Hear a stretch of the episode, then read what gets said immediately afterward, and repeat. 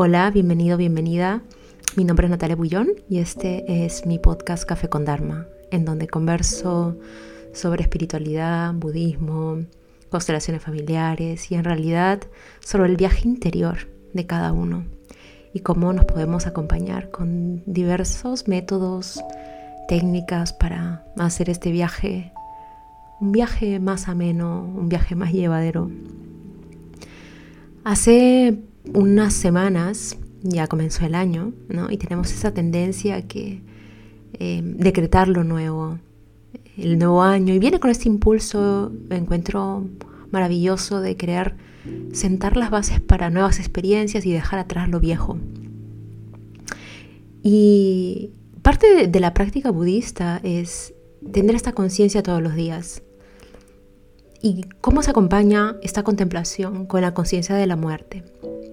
Ahora, para muchos la muerte es algo que, que espanta, escalofriante, ¿para qué hablar de la muerte? Si estamos vivos, llamar a la muerte, se siente como algo que, que queremos evitar, ¿no? En esta sociedad estamos obsesionados con el prolongar la vida, prolongar la juventud, prolongar el eterno como estamos ahora y evitar esta decadencia que es parte de la naturaleza y viene acompañado de emociones y sensaciones que son interpretaciones de cada persona. Entonces, quizá esta conciencia de la muerte, que en realidad es la conciencia del final, la conciencia de la transformación, de un punto de quiebre hacia algo nuevo, desconocido, nos puede, esa conciencia nos puede dar luz de cómo nos relacionamos con los finales, ¿Y por qué le digo esto y cómo lo enmarco con el nuevo año y con todos estos decretos?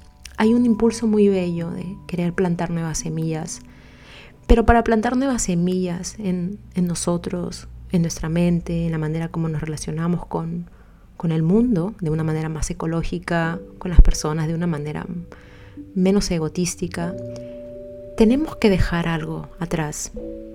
¿Cómo sabemos qué dejamos atrás? ¿Cómo sabemos qué queremos plantar? Esto requiere un esfuerzo de contemplación, de vacío interior, que por supuesto en las tradiciones más contemplativas viene a raíz de la meditación o de la contemplación. En la tradición budista particularmente contemplamos muchísimo la muerte. Y hay una práctica que es fundamental, se llama Nundro, y una de esas contemplaciones, uno de estos pensamientos, es la impermanencia. Si te vas a uno de mis podcasts, se llaman cuatro pensamientos para empezar el día. Estos cuatro pensamientos son los que contemplamos 24 horas, todos los días. Entonces, en vez de estar pensando en Pepito me dijo esto, Juanita me hizo aquello, debería hacer esto y repensar pensamientos que a veces no son tan saludables, reemplazamos esta tendencia de sobrepensar con la contemplación en estos pensamientos. Uno de estos pensamientos es la impermanencia, como decía, y la impermanencia está relacionada con, con la muerte. Eh, quizá antes de, involucrarme tanto con la tradición budista no tenía una conciencia de, de, entrañas de lo que era la efemeralidad de la existencia por supuesto lo sabía intelectualmente, ¿no? Y es estas frases que dice, esto también pasará, es muy intelectual, pero otra cosa es llevarlo como en el corazón, como en las entrañas. A lo largo del año, a lo largo del año, sí, diría yo, me ha tocado acompañar personas con procesos de despedidas. Y creo que constantemente estamos en despedida, fijémonos en la pandemia. Una despedida a una normalidad y una bienvenida a algo que desconocemos. O a veces tenemos eh, que despedir aspectos nuestros, que son hábitos. Entonces, ¿cómo hacemos esta contemplación? No? ¿Cómo, cómo, cómo nos familiarizamos con los finales? ¿Cómo dejamos de reaccionar excesivamente excesivamente, esta es la, la palabra clave, em, de manera contraproducente en los finales, en, en, lo que no queríamos que termine, en aquello que se fue, en aquello que no queríamos que suceda. ¿Cómo rediseñamos nuestra mente para no cerrarnos tanto y no volvernos amargados? Contemplaba esta última semana que a veces, porque la vida nos trae algo que no queremos, es, tenemos esta tendencia a amargarnos la vida. Entonces esta práctica, estas dos esta práctica realmente que está dividida en dos, es la contemplación de la muerte en la mañana y en la noche. Y en la mañana da el, es el catalizador de la urgencia de desarrollar una mente altruista, una mente generosa, al servicio de los otros, una mente que dice, aquí estoy para ayudar, ¿no? al servicio constantemente de, un bien común, más que un bien para mí. Esa práctica se trata de imaginar que hoy vamos a morir. Nos levantamos, abrimos los ojos, bueno, meditamos 5 o 10 minutos en meditación shamatha, que es la meditación de la tranquilidad. Y luego de esto visualizamos. Visualizamos que estamos que nos han dado un deadline, un punto de fin, que es esta noche. imaginamos que esta va a ser la última, el último día que vamos a contemplar nuestro trabajo, nuestros colegas, la comida, los olores, el clima, las llamadas por teléfono que vamos a tener son las últimas que tendremos hoy. Realmente lo sentimos. El trabajo es pasarlo desde la cabeza hacia el corazón y que comencemos a sentir lo que nos genera esta visualización. Al principio es un poco más difícil porque creemos que es mentira, ¿no? es una visualización, pero el propósito de esta visualización es justamente que la mente se vaya moldeando día a día y que este día efectivamente podría ser el último. ¿Y qué trae esto? Que nos quedemos menos pegados en los rencores, en el resentimiento, en la amargura de que no pasó como yo quería, en la venganza, porque nos vamos a llevar solo al hecho de muerte nuestra mente. No nos vamos a llevar nada económico, ni siquiera nuestras relaciones, ni siquiera nuestra pareja, nadie se va a ir con nosotros. Y esto es un poco, a veces es un poco triste escuchar, pero, pero es la verdad, nadie, nadie nos va a acompañar en, el viaje final. Estamos solos. Entonces lo que nos llevamos es nuestra mente, al menos desde el budismo, la conciencia. Y por ello, el entrenamiento de esta conciencia hacia una conciencia más trascendente, que trasciende los límites del yo, yo y yo más yo, al servicio, a la entrega, arrojado hacia un bien común, a la humanidad, a todo lo más grande, es de vital importancia. Nos imaginamos, pero de verdad, desde adentro, que hoy es el último día que tengo vida. A mí personalmente me toca mucho cuando imagino que este es el último día que voy a compartir con mis papás, a pesar de que están lejos. Pero este, este, esta contemplación genera que cada pensamiento, que tengo de ellos sea, está lleno, plagado de amor incondicional, de agradecimiento por la tremenda vida que me dieron, por todo lo que hicieron, por todo el sacrificio, por sacarnos adelante, por, por nunca haber dudado, ese amor incondicional de los padres, ¿no? De poner a los hijos siempre primero, que es yo creo que un amor más allá del yo, un amor muy espiritual. Y, y contemplo la impermanencia, por supuesto, de mi cuerpo físico y en segundo lugar de mis padres.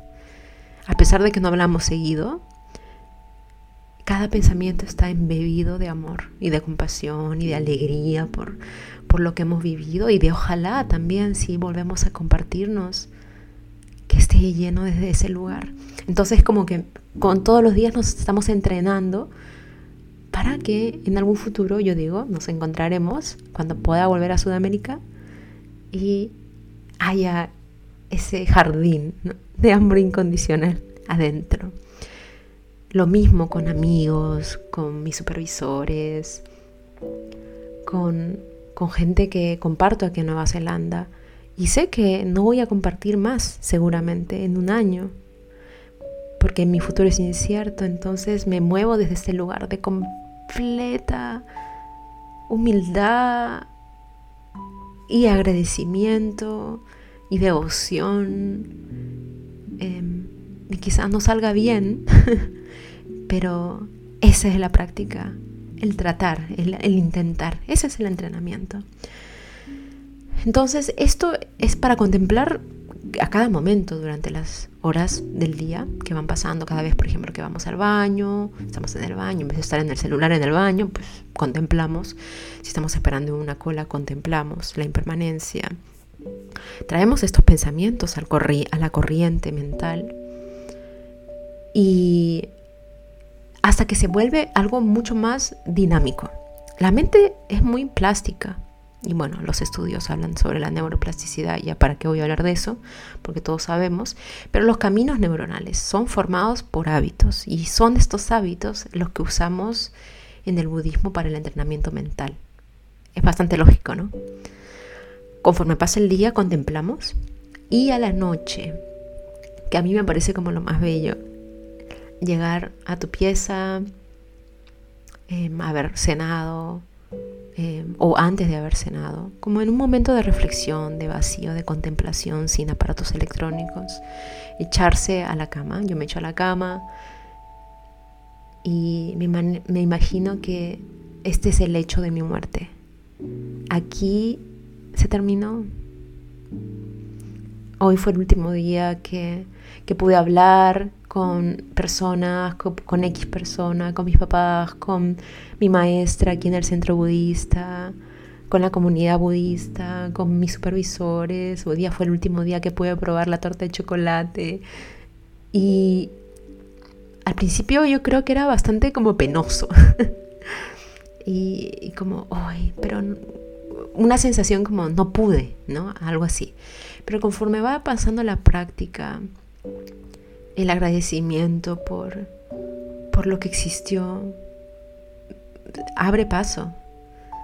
Em, uno comienza a como a sentir la riqueza de, de, todo lo que le llegó y que todo lo que le llegó fue maravilloso. Incluso, incluso lo que no pensamos que a primera vista es maravilloso o, benevolente y algo, algo se rompe con estas, estas contemplaciones, se rompe la idea del yo. Y por supuesto, el budismo es la disciplina de la desestructuración de la idea del yo. ¿Y qué hace que se rompe el yo?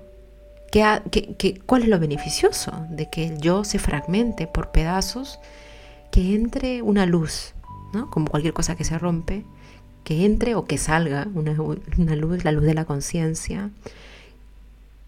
Y estos son conceptos un poco más metafísicos quizá, pero significa que realmente revelemos qué es lo que somos.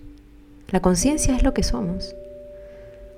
Entonces, al entender la impermanencia, nos damos cuenta que somos este instante, este abrir y de ojos en el universo galáctico que no somos tan importantes, que somos importantes en la medida que contribuimos y que usamos nuestro potencial y nuestros dones para generar, para generar, para ser, para explayar nuestra, nuestra verdad, que somos, conciencia. Pero no para el dominio como yo quiero esto, yo quiero A, A, C, el placer y, y yo lo que yo quiero es lo que yo quiero y punto, se acabó. Entonces esta contemplación abre una posibilidad de experimentar la vida, una vida más simple quizá, con menos, con menos carga y con un entendimiento de que las cosas llegan, cuando cosas que queremos llegan, pero en ese momento cuando llegan, sabemos que se van a ir. A pesar de que queremos con toda la vida que se queden, sabemos que se van a ir. Y a la vez cuando cosas que no nos gustan llegan, también sabemos que se va a ir. Solamente somos pacientes, cultivamos la paciencia y por supuesto también nos vamos a ir, eh, nos vamos a desequilibrar en esto, en estas dinámicas, pero esa es la práctica. La impermanencia, antes que ser deprimente, nos da la como la la revelación mental, la revelación de que gracias a que todo es impermanente, todo es posible, todo, porque todo está en constante cambio, en constante dinamismo, todo es tan dinámico que es imposible predecir lo que va a pasar, lo que va a ser, quién se va a quedar, quién se va a ir. por supuesto, esto no, esto no quiere decir indiferencia, ¿eh? No quiere decir que me desen, me em, no me involucro con las cosas que pasan. No, eso es una malinterpretación de lo que es el desapego. El desapego es involucrarse, pero teniendo en cuenta la impermanencia y dejarme sentir por la pérdida, dejarme sentir por la llegada, el entusiasmo, la alegría de vivir, de que llegó y por la partida, la tristeza, quizá la desazón, quizá también el resentimiento porque me dejaron, porque me rompieron el corazón. Pero dentro de mí hay un espacio ecuánime que dice, esto es un episodio. Y por esto no puedo culpar a todos de mi desgracia,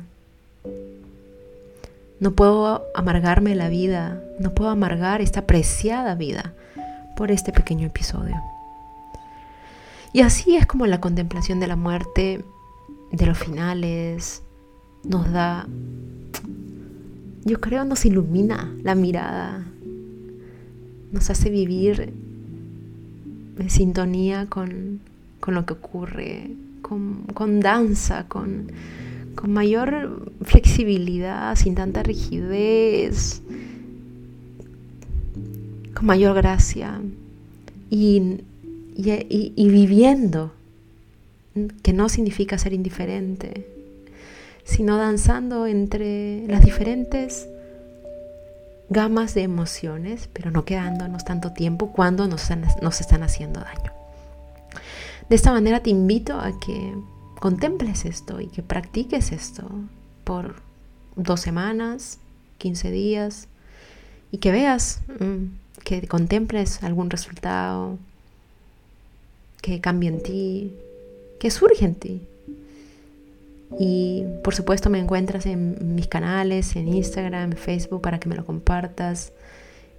Y si no me compartes, nos encontraremos en el camino, nos subiremos en nuestros diferentes trenes y nos encontraremos o quizá no. Te abrazo, que este año nos encuentre empoderados, ingobernables, como dice un Instagramer, y que la vida nos llene, así que nos llene completos y que aprendamos a vaciarnos para que nos siga llenando de todo. nos abrazo. Adiós.